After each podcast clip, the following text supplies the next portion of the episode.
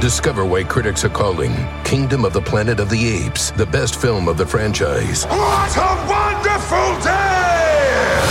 It's a jaw dropping spectacle that demands to be seen on the biggest screen possible. I need to go. Hang on. It is our time. Kingdom of the Planet of the Apes, now playing only in theaters. Tickets on sale now. Rated PG 13. Some material may be inappropriate for children under 13. Thanks to you at home for joining us. In just a few minutes, we will be joined live by, yes, Chris Hayes, but also Wisconsin Democratic Senate candidate Mandela Barnes. Election day is less than a week away, and Mandela Barnes is in an extremely tight race against incumbent Republican Senator Ron Johnson. The outcome of that race could determine control of the U.S. Senate, which on its own makes the stakes extremely high in the state of Wisconsin. But even more than that, even more than that, is a lot is on the line here. If Wisconsin's Democratic governor, Tony Evers, loses his reelection bid, a Republican governor and the Republican legislature will have the power to do basically whatever they want. And that may include rewriting Wisconsin's election laws to give Republican officials the power to decide who prevails in future elections. In 2020, Wisconsin was one of the states where Donald Trump tried to get Joe Biden's victory overturned. State officials resisted Trump's pressure and certified Biden's win. But the current Republican candidate for governor in Wisconsin, Tim Michels, is an election denier who has refused to say whether, as governor, he would certify a Biden win in 2024. And this week, he got even more explicit about what it would mean if he wins. Republicans will never lose another election in Wisconsin after I'm elected governor. Yeah! Republicans will never lose another election in Wisconsin after I'm elected governor. I mean, points for being candid. Usually they don't say that part out loud. And Tim Michels is not alone in this. Plenty of Republican candidates across the country refuse to commit to accepting the results of their own races. My question is Will you accept the results of your election in November? I'm going to win the election and I will accept that result. If you lose, will you accept that? I'm going to win the election and I will accept that result. That's a GOP candidate for governor of Arizona, Kari Lake. And the Republican running for Arizona's Secretary of State, which is the office that oversees elections, has also said that he won't accept a loss. He says there will be no concession speech from him. Well, okay. When the Washington Post reached out to 19 Republican candidates in battleground races, a dozen of them declined to say whether they would accept the results of their contests. Which makes sense because when they looked at races for House, Senate, and key statewide offices around the country, the Post discovered that over half of the Republicans running for those offices are still refusing to accept the results of the 2020 election. Nearly 300 candidates in all. So it is in that context that tonight President Biden stepped up to a podium in Washington's Union Station, which is not far from the U.S. Capitol, and he issued a stark warning about what is at stake in next week's elections. I hope you'll ask a simple question of each candidate you might vote for. Will that person accept the legitimate will of the American people, of the people voting in his district or her district? Will that person accept the outcome of the election, win or lose? The answer to that question is vital. And in my opinion, it should be decisive. On the answer to that question hangs the future of the country we love so much and the fate of the democracy that has made so much possible for us. President Biden tonight telling American voters that the fate of democracy hangs on how they vote in these midterm elections and trying to prepare Americans for what could happen in just a few days' time the country could be in a very different place. After beginning his speech talking about the attack on Nancy Pelosi's husband by an assailant who broke into their home hunting down the Speaker of the House, Biden warned that the anti-democratic behavior and violent rhetoric engulfing the Republican Party that that is all a path to chaos. This is also the first election since the events of January 6th, when the armed angry mob stormed the U.S. Capitol I wish, I wish I could say the assault on our democracy had ended that day, but I cannot. As I stand here today, there are candidates running for every level of office in America for governor, Congress, Attorney General, Secretary of State who won't commit They will not commit to accepting the results of elections that they're running in. This is a path to chaos in America. It's unprecedented. It's unlawful. And it's un American. I've said before, you can't love your country only when you win. You can't love your country only when you win. So says the President of the United States. What does the last President of the United States say? Quote, Our country is rigged, crooked, and evil. That is from this past weekend. I think it's safe to say that this is the first time a former U.S. president has called America evil. But that is where we are. The anti democratic forces President Biden is trying to rally Americans against tonight are not coming from somewhere outside. They are very much here already, metastasizing inside the Republican Party. And they are on the ballot right now. Joining me now is the host of All In and my dear friend, Chris Hayes. Thank you for staying at the office late for us. It's great to be here. Um, I really wanted to talk to you about this, given your body of work on the subject matter. And also, this just absolutely strange and perilous moment we all find ourselves in as, as Americans, as members of the news media, as people that follow this stuff incredibly closely. We all watched President Biden's remarks tonight. And I, the first thing I wanted to ask you about is whether you think that there is actually a distinction to be made, as the president insists there is, between Republicans and MAGA Republicans. I mean, I do, because I do think that if, if you look at the dividing line about sort of, do I have faith in an individual that they will concede an election they lost in a timely manner? Like, there is a distinction between certain characters, like Mike DeWine in Ohio. Okay. Mike DeWine in Ohio is polling up 15 points. I think he's probably going to win. But I think that if Governor Mike DeWine lost an election, he would concede. He's actually lost elections. I covered an election he ran against Sherrod Brown in 2006 in the Senate. And he lost. You know, so, yeah, I think there's a difference between the kinds of individuals in the Republican Party, and I think still think there are many who would concede that they lost and move on. And then, like, do I think that Mark Finchem, who's running for Secretary of State in Arizona yeah. and is polling behind, let's be clear, to the polls that we have, that if Mark Finchem loses the Arizona Secretary of State race, is he going to say, eh, you got me. Yeah. No. Like, probably not. So I think that distinction actually does have some meaning. And I'm, well, I guess I should say there is a distinction between not only MAGA Republicans and reg, regular uh, truth uh, right. accepting Republicans, but also who is who who we're talking about. There are the elected officials, and then there's the grassroots. And I and and I at this point I truly feel like the grassroots are actually leading the party, right? Yes. And and in the in the numbers, if you look at who is in the Republican Party and what they believe, 61% of them believe the election was stolen for Joe Biden. The president of the United States, Joe Biden, who won, I think wants to believe that that number is smaller, or he believes in the yes. goodness of that this well, country, and and two thirds of the Republican Party, as it is the people of the Republican Party, does not believe he is legitimate. No, I mean I think the math that you're running there is correct, and I think it was incorrect in the president's speech where he called them a minority of Republicans, which I don't think they are. I think they're a majority. It's the majority dominant faction in the Republican Party, though not entirely. Right there are there's a minority that is not in that faction. It's the majority faction that runs one of two parties. It is a minority in the broad American American populace, which still to this day retains a robust pro democracy majority yes. along the lines of 60%, I would say, probably. But there is a a dominance of this anti-democratic faction in the Republican Party. And that's really the, the whole issue. You have a two-party system. You have a competitive democracy. We have a multi-party democracy. You can't have a multi-party democracy if one party keeps winning elections. They have that in some countries, Mexico for decades. They've had it in South Africa for decades. They had it in India for decades. That's not real competitive multi-party democracy. Yeah. So by definition, the parties are going to take turns with power if one party can't be trusted with that party, that's where the breakdown happens, and that's exactly what we face. Right I kind of think of these, and I'm, I'm obviously projecting. I don't have a crystal ball, but I tend to. Th- I'm, I'm thinking as we watch these moments unfold, like the one we did tonight. 2020 2022 and 2024 as kind of a tripartite stress test of the American democracy, yeah. right? 2020 is the uh, sort of test of an external threat. Do the, does the center hold? Do the institutions hold up? In large part, they do.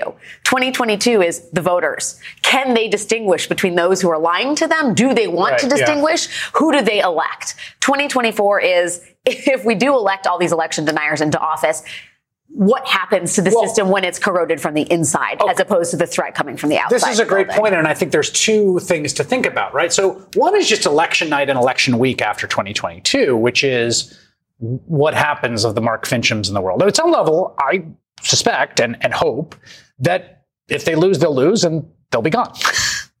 that I hope I retain hope. But it's also like Trump has opened the window for all sorts of mischief, right? But then the other thing is like Forget Kari Lake and forget Mark Finchem and forget um, Marchant in Nevada, okay? Just a Republican House. The precedent was set in 2020 for the first time that as a matter of the US Constitution, that after the whole country runs an election where we spend half a billion, a billion dollars on the election, then the House meets to decide, like, do we like that result? Right. Let's vote on it. Like, that's no, no, no, no, no, no. We just ran a whole election. But that was the precedent set by 2020. So if the Democrat wins and a majority Republican House is going to be like, I don't know. What do you think, fellas? Should we keep this? So that that's already before we even get to like all the crazy mischief that can happen in state certification, all the crazy mischief that can happen in electors, 2024. Uh, just the fact that it has been introduced as a precedent in 2020 yes. that the House is going to have this vote that's no longer pro forma, no longer a ministerial stamp that says, yes, these, these are the results. It's a, I don't know, fellas, what do you think? That itself is corrosive. Yeah, even if you don't get the seat, you may be pulling the curtains down from the windows as yeah. you are escorted out of the building. Yeah. And where, what, what ha- kind of house does that leave you in? I, I before I let you go, because you've earned, you've earned your keep this evening. You get to go Thank dinner. You.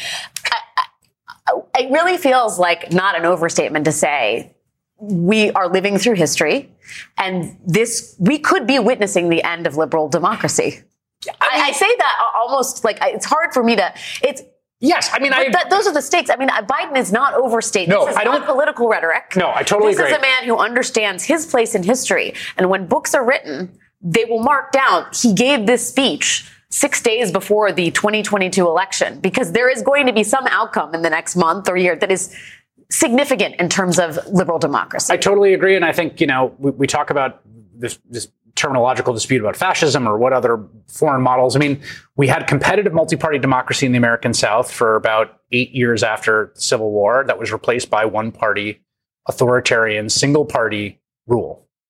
So it's happened before. Yeah. Um, I guess my my only feeling is it's I don't want to foreclose what happens on the other side of any given election because civil society still exists, courts still exist, speech still exists, mobilization still exists. We still have these platforms like, and so it's not like there's like some like definitive like people need to understand that like, and I thought the president did a good job here is democracy is process and not a destination. It's a journey, not a destination. It's something that you're working on. And so whatever outcome happens, whatever assaults on there are, you, you try to vouchsafe it and defend against it as an active effort day in, day out through whatever means you have at your disposal. Um, and that's going to be the case uh, two weeks from now, no matter what. We will do our part yeah. to keep democracy going. My friend, it's always good to see you Great and to talk you. with you and hear your wise words about what's Thanks. happening. Thanks for your time. You uh, thank you, Chris. And joining us now is Claire McCaskill, former U.S. Senator from Missouri and an MSNBC analyst. Claire, I'm so happy to have you here tonight to understand what happens in the next six, day, six days and how you see Democrats managing the message uh, going into a very, very, very consequential midterm election.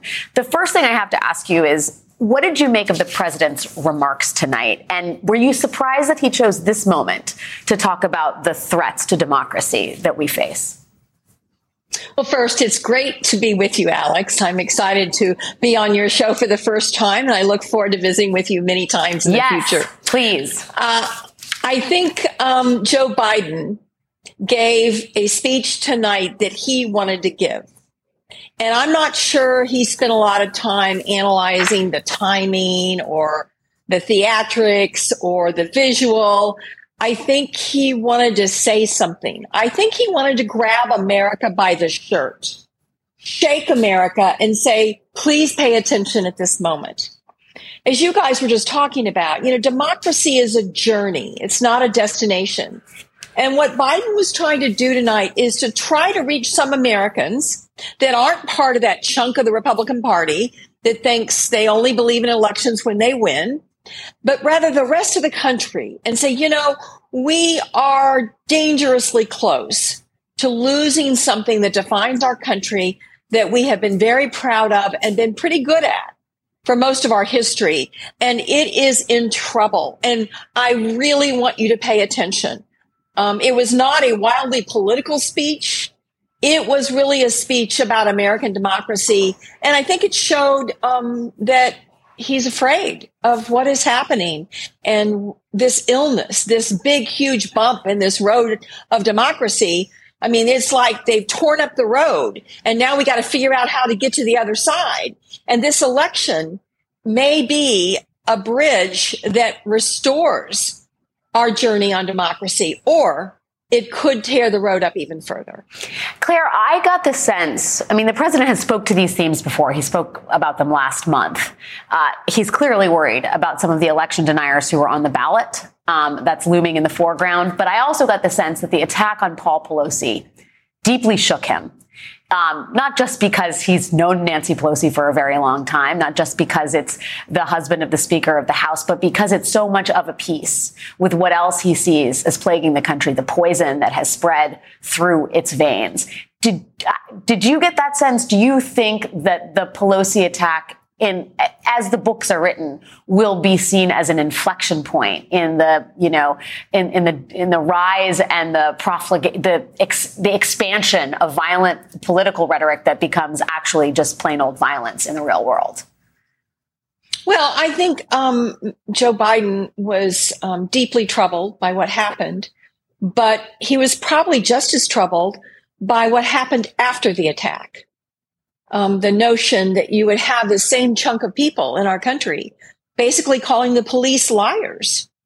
Uh, you know, the police that they purport to support, that the blue line and, you know, that we're the ones that care about law and order and support our police. And they basically call the, the police liars who responded to a 911 call and intervened in a violent situation, risking their own lives and arrested a suspect and then legally, after giving him his rights, secured a videotaped confession. And they're basically saying, yeah, no, we don't believe you. No, you're a big liar. So I think it's the reaction of people and the failure of Republican leaders that Joe Biden knows very well. I think he's most disappointed that there wasn't more of a coming together at this moment of Republicans and Democrats in Congress to say no more, no more political violence. I think he's disgusted at how many Republicans are either saying very little saying horrible things or just standing silent. I really think that's what it's about. I just wonder how it's so hard to know who the intended audience for. I mean, I think the president was saying it for history, for himself, for the American public. And I wonder if he was trying to speak to a specific slice of the American electorate. Um, you know, we talk about the division in this country. I was talking to Tim Ryan last night, and he's still re- retains a certain amount of optimism about whether you can, you know, have a Fox News town hall and also appeal to Democratic voters. I know in 2018 you you talked to the Fox News audience and felt like that was a necessary part of campaigning. Do you still think that it's possible to be a Democrat in this day and age? And talk to the people who are fans of Donald Trump or believe the election, something nefarious went on and get their votes? Well, it sure as hell better be. Because if you look at this, Alex, let's look at the country. We probably have 25 to 30% of Americans that are totally in the tank with Donald Trump and his lies and the big lie and the fraud and elections don't count unless we win. But then you have a, the rest of the country and if we stay on opposite ends of the room, if our party doesn't try to move and capture the concerns of those people who don't see themselves as a rabid Democrat or a very progressive Democrat, they see themselves as middle of the roaders. I know these people. I represented a whole bunch of them. And when you have swing districts and you have swing states, if we don't have candidates who can speak to that middle, who can try to capture those people and bring them and make a healthy majority where we can compromise and actually solve problems, uh, then we either are going to break apart or we'll end up probably with a third party before it's all said and done, I'm guessing. I would prefer one of those outcomes over the other, I have to admit. I would too. Don't get me wrong. yes. I want, I really, I mean, I want the Democrats to understand something. Everything you're hearing about the Republicans are winning the polls and Republicans are going to win and we're losing in the polls, do not believe it. I have been on both sides of this a week before big elections where the polls said I was going to win and I lost and the polls said I was going to lose and I won. So please, everyone vote. Do not believe for a minute that we are not in this and that every single vote doesn't matter. It does. The courts held him up last time and they'll hold him up again. Everyone listen to Claire McCaskill, former U.S. Senator from Missouri, MSNBC analyst, friend of the show. Claire, thanks for your time and wisdom as always. Thank you, Alex. We have much more ahead this hour, including breaking news tonight in the Mar-a-Lago investigation. A Trump ally has been ordered to testify to a federal grand jury about Trump's mishandling of classified documents in exchange for immunity. What that means for Donald Trump just ahead. And we are officially just one week away from the midterm elections. We all know that by now, but I'm going to keep saying it. And in Wisconsin Senate race, Republican incumbent Ron Johnson's lead over his opponent is getting smaller. Democrat Mandela Barnes will join me live from his campaign bus to talk about what could happen just six days from now. That's next. Stay with us.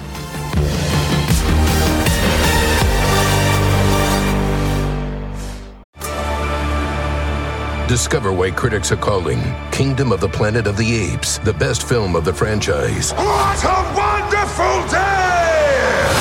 It's a jaw dropping spectacle that demands to be seen on the biggest screen possible. I need to go. Hang on. It is our time.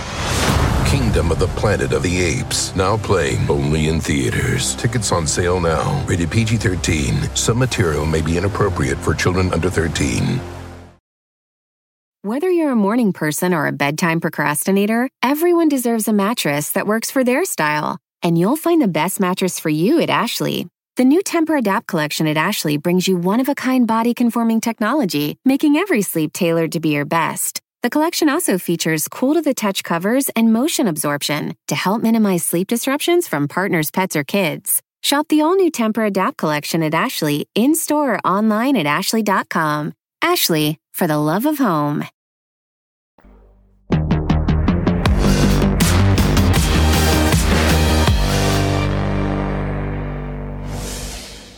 Ron Johnson is Wisconsin's worst senator in decades. That is a bolded 18 point subheadline in an editorial the Milwaukee Journal Sentinel released today, one that endorsed Democratic Wisconsin Senate candidate Mandela Barnes. And the paper did not pull any punches. This incompetent senator has compiled an appallingly slim list of accomplishments for 12 years in office. But as far as the things Johnson has done in office, the paper notes, Johnson has played fast and loose with the facts for years. He's an anti-science super spreader of conspiracies who has claimed sunspots cause global, cause global warming and warned that the vaccines that saved millions of lives could make the COVID-19 pandemic worse. It took Johnson more than a month to acknowledge the obvious that Joe Biden had defeated Donald Trump for the presidency. And even then, the senator held a sham hearing the next day that allowed Trump's lawyers to air arguments that had been shot down in courtrooms across the country. The paper goes on to accuse Johnson of lying about his involvement in the state's fake elector scheme, of trying to politicize the social safety net, and the paper says Johnson has been running racist ads. Now, just to remind you, this is coming from the USA Today Network's editorial board. The USA Today network does not normally weigh in on candidates, but they said they made an exception this time because the stakes here are that high and they have more than a few concerns about Senator Ron Johnson, uh, clearly.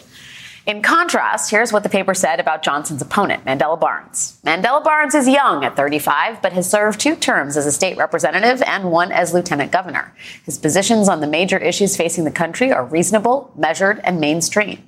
They go on to say Barnes is a quick study who will lean progressive but remain pragmatic. Most importantly, he will focus on helping working class constituents rather than delivering tax cuts to billionaire donors, as Johnson has done. Just a few weeks ago, Ron Johnson had a six point lead over Mandela Barnes in the Marquette Law School poll. That lead is now a two point lead, which is within the margin of error. Joining us now is Wisconsin Lieutenant Governor and Democratic Senate candidate Mandela Barnes. Lieutenant Governor Barnes, thanks for being here tonight on your campaign bus. How are you feeling about your chances in six days? Well, thanks so much for having me. We're feeling incredibly uh, energized by the momentum, uh, by the folks that are showing up in rallies all across Wisconsin. As you mentioned, we are on our, our on our RV tour getting all across Wisconsin. This is the win for Wisconsin tour because that's exactly what we intend to do. Not just win in a campaign, not just win an election, but to win for the working people of the state who've been left behind by Ron Johnson. There are all sort of concerns and frustrations that people have had over the last 12 years. An absolute lack of representation. Ron Johnson has been in it for himself and his wealthy donors at the expense of the rest of us. He's been all too comfortable sending good paying jobs out of state and overseas. He's a person whose position on abortion is too extreme and out of touch with the 70% of people in this state that believe Roe versus Wade should be the law of the land. And his flirting with the toppling of our democracy is something that people of the state of Wisconsin refuse to stand for.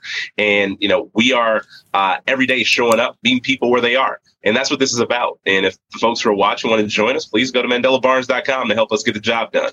You say uh, Ron Johnson has been flirting with the toppling of democracy. He was asked by the Washington Post whether he would accept the results of the elections in November and said, We'll see what happens. Are you preparing a, is there a strategy prepared for if you win and he refuses to concede? I mean, to what degree does a campaign have to game out something for the post election chaos? Well, he's already demonstrated the uh, lows that he'll take it to you know, when he didn't like the result of the 2020 election, he used his power as a U.S. senator to try to overturn that election. He looked every single person in this eye, every voter, said, "Your vote doesn't count. Your voice doesn't matter. It's my way or the highway." People are tired of Ron Johnson only being in it for himself. Now, it's not our fault that democracy isn't working out for Ron Johnson. We're going to still push to fight for it, to protect it, make sure that the right to, uh, to vote is uh, is protected across the country, across the state, especially. And we're going to stand up to any sort of uh, attacks that he tries to uh, wage on the process. I'm more than happy to accept the results. And it's a shame that Senator Johnson can't say the same thing. I mean, Wisconsin is one of those states that is always narrow. Joe Biden won, uh, the victories tend to be narrow because the state is deeply purple, right? It's very, very sharp divide between the two parties. Joe Biden won the state by 21,000 votes. And what seems to be happening in Wisconsin is that Republicans, when they can't win outright fair and square, have tried to diminish or dilute Democratic power in the state through gerrymandering and through otherwise basically shrinking the power of Democrats to represent the state, even if they uh, have the votes, if you will. I believe Democrats have to win the statewide vote by 12 points just to get 50 seats in the assembly, according to the Marquette University Law School. Republicans, on the other hand, could garner a majority of the seats and states in the state state assembly with just 44% of the votes. That I think strikes some people as on its face undemocratic. But then there are the plans that the Republicans have basically outlined to pay, take back a supermajority and diminish the, the role and the power of a potentially democratically elected governor. Tony Evers is the governor. He's running for reelection. And it sounds like the Republican legislature wants to do everything in its power to prevent him from actually being able to make law or exercise veto power. How worried are you about the state of Wisconsin becoming effectively an anti-democratic state with the Republican uh, strategy to effectively undermine the voice of the people in the democratic process? Well, I think you laid it out as plain as day. Ron Johnson is all too comfortable writing the rules to benefit himself, either financially, you know, working to rewrite the tax code that he benefited from personally, as well as his own business. He's a person whose own uh, successful business, as he tells it, a multi-million dollar business, uh, has paid zero dollars in state income taxes since 2013. And when it comes to the election and the outcomes, this is a person who is going to stoop to whatever low. He's going to try whatever. It is a real threat. Democracy is actually on the ballot. We need people who are going to respect the will of the people. The will of the people should be the law of the land. But because of gerrymandering, that's not the case.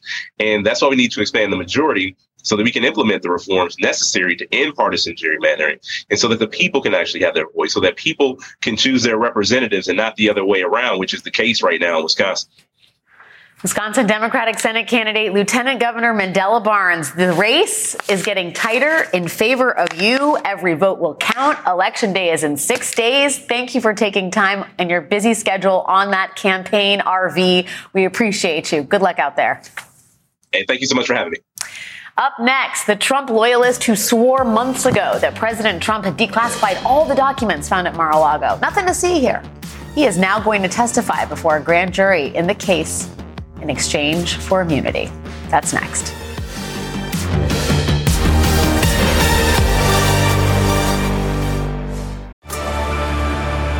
Discover why critics are calling Kingdom of the Planet of the Apes the best film of the franchise. What a wonderful day!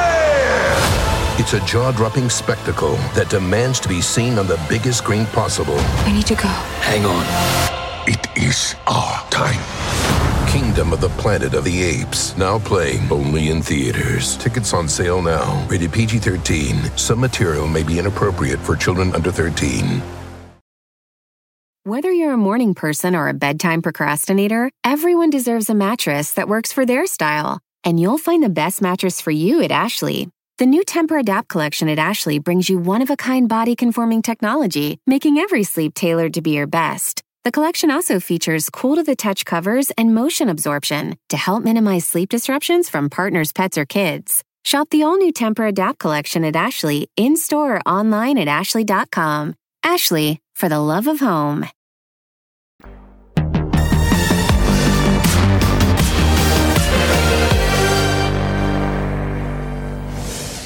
Okay, remember this guy? This is Kash Patel. Before the Trump era, Kash Patel was a congressional aide to Congressman Devin Nunes. Then, after playing loyal foot soldier in congressional Republicans' fight to kneecap the Mueller investigation, Kash Patel worked his way into President Trump's inner circle and was eventually appointed to a series of national security jobs that he had little to no qualifications for. After Trump left office, Kash Patel stayed in the Trump orbit and became Trump's point person for dealing with the National Archives, which is how Kash Patel found himself squarely in the middle of Trump's biggest scandal since leaving office the former president's decision to take thousands of White House documents with him, including hundreds of highly classified documents, and take them down to his Florida beach club and then lie about it. It was Kash Patel who went out and told the right wing news outlet Breitbart in May that Trump had done nothing wrong because Trump had already declassified all the documents at Mar a Lago. He told Breitbart, I was there with President Trump when he said, We are declassifying this information. So far, the Trump legal team has not actually made that claim in court. It is just a story that Kash Patel and Donald Trump like to tell from time to time. Which is why, among other things, a lot of people would like to ask Kash Patel a lot of things under oath. And now, tonight, just before we got on the air, the Wall Street Journal broke the news that that guy, Kash Patel, will now testify in the Mar a Lago case in exchange for immunity. Kash Patel, a close associate of former President Donald Trump, is set to soon testify before a federal grand jury probing the handling of classified documents at Mar-a-Lago after receiving immunity for his information. That, according to people familiar with the matter. Mr. Patel appeared before the grand jury last month and refused to provide information by repeatedly invoking his Fifth Amendment right against self incrimination, the Wall Street Journal reported. But that was then, and this is now. The journal reports the immunity grant leaves the government only able to charge Patel, if at all, using information obtained independently of his immunized testimony. So if Kash Patel incriminates himself in testifying about the Mar-a-Lago document scandal, he won't go to jail. If he does go to jail, it will be for other things. The Wall Street Journal also reports that other Trump associates involved in the Mar-a-Lago documents matter also have been offered some form of immunity, including one of Mr. Trump's lawyers, Christina Bobb, who declined, saying she didn't need it. We don't know exactly what the Justice Department wants to ask Kash Patel or why they went to such lengths to make him testify, but presumably prosecutors want Patel to admit under oath that Trump never actually gave an order to declassify those documents. Doing so would shut the door on one of Trump's main public defenses. Whether Patel's situation leads to other witnesses being immunized for their testimony, well, that remains to be seen. But one thing is for sure here a Trump loyalist, a guy with a lot of inside information, he will now testify under oath in this very legally perilous case. And that cannot be welcome news for the former president. More ahead. Stay with us.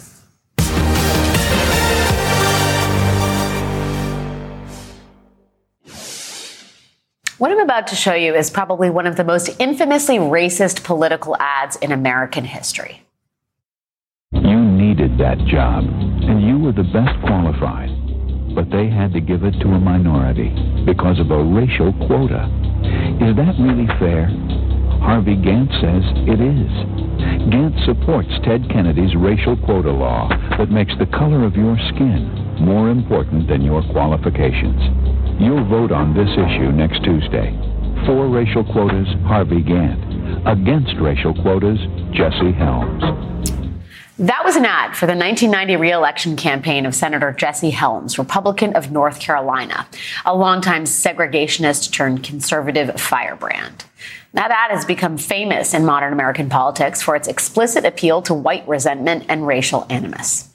Plenty of campaign ads before and since have used dog whistle politics to play on racial resentment and fear, but few have ever been as explicit in promoting the idea that white voters should see the world as a zero sum battle between white and non white people, that they should vote for candidates who will advocate for white people over non white people. At least that was until this week when a group led by former Trump advisor Stephen Miller started running this shocking new ad. When did racism against white people become okay? Joe Biden put white people last in line for COVID relief funds. Kamala Harris said disaster aid should go to non white citizens first. Liberal politicians block access to medicine based on skin color. Progressive corporations, airlines, universities all openly discriminate against white Americans. Racism is always wrong. The left's anti white bigotry must stop. We are all entitled to equal treatment under law. America First Legal paid for this ad. That is a real ad on the airwaves right now in Georgia. It's not Stephen Miller's first racist ad or his only one. Earlier this month, another group run by Miller paid to air an ad during a playoff game between the LA Dodgers and the San Diego Padres. That ad, which has since been removed from the group's social media channels, warned viewers that a giant flood of illegal immigration is draining your paychecks, wrecking your schools, ruining your hospitals, threatening your family, and that mixed among the masses are drug dealers, sex traffickers, and violent predators. This kind of overt racist trolling is what we have come to expect from Stephen Miller, the architect of some of the Trump administration's most heinous and bigoted policies. But the ad isn't just for Stephen Miller or just for former members of the Trump White House. What is shocking here is just how much these ads fit with the Republican Party's closing arguments as we approach Election Day. Since Labor Day, Republicans have flooded the airwaves with ads about violent crime, many of them with racially coded messaging meant to scare white voters into supporting Republicans. They've released campaign materials with manipulated images that darken the skin tones of black and brown candidates. And now they're returning to the Jesse Helms playbook, saying the quiet part out loud, telling white voters explicitly that they should feel aggrieved and afraid. With just six days left until the election, where does this all end? Joining us now is Adam Serwer, staff writer for The Atlantic and author of The Cruelty is the Point, the past, present, and future of Trump's America. Adam, thank you for being here tonight. I just, I, watching that Jesse Helms ad, I am so distraught by how how much worse we are now than we were even then. I mean, some of these ads that Stephen Miller and other Republicans are running right now would never have been used even in a Jesse Helms campaign uh, campaign strategy. And I and I guess I wonder. What do you think has happened to this country? There were some decades there where it felt like we were moving past this, or at least you couldn't have these explicitly racial ads on the air. And now we are in a totally different place. How are we back in the 1980s, back in the 1960s, maybe back in the 1950s as far as race in this country? Well, I, actually don't think we're back that far. I mean, you know, Jesse Helms was a segregationist. I mean, he he, he wasn't against racial quotas. He he believed overtly in uh, racist oppression of people who are not white, and, and that is what you see in those ads. Um, but the legal situation is obviously very different from the 1950s. I mean, these are, cla- as, as you pointed out, th- these are sort of classic race baiting ads of the sort that segregationists would have run decades ago. Unfortunately, you know, this is a pretty standard Republican approach in recent years, which is to try and scare white people as much as possible so they'll vote GOP. Rather than thinking about Republican plans to cut the social safety net or preventing women from deciding whether or not they want to carry a pregnancy to term, they want white voters walking into the voting booth thinking they're going to be oppressed because they're white. And, and, and this is not really that different from 2018 when, or 2020 when sort of these uh, migrant caravans pop up and all of a sudden there's an invasion and these people are going to come in and, and they're all drug dealers and terrorists and they're going to kill every, everyone. You know, this is like basically what Republicans do have done every midterm for years now and every election for years now. Um, and I think basically what happened was that, uh, you know, Barack Obama got elected and that caused a reaction. And from that point on, Republicans felt more comfortable uh, being uh, it, with overt expressions of bigotry because uh, of the fierceness of the conservative opposition to Barack Obama. And what Trump did was really tear the stigma off of that for Republicans because he could do it and get away with it. They all sort of wanted to live vicariously through that. And so they all started imitating his brand of overtly racist politics. And so now, you know, this is just this is just room temperature. I wonder, um, Adam, the other part of this that feels, I guess you could say, innovative on the part of Republicans is this new claim about anti white bigotry, which is twofold. One, it's kind of gaslighting, right? I'm not racist, you're racist. But also, in sort of assuming the role of the oppressed, it renders the cry of racism almost meaningless. Do you think that that's part of the intention here in terms of kind of like casually throwing around the words bigotry and racism and trying to own them themselves? Uh, well, look, that's the standard playbook from the 1950s. I mean, that's what segregationists said in the 1950s, were that they were being oppressed because they were white. That you know they were they felt like they were living in in in, in Nazi Germany because uh, of the way the federal government was treating the, the rights of white people. Uh, th- there's a lot of literature on this. We've sort of airbrushed it out of American history because now nobody wants to be remembered as being one of those people or being descended from one of those people.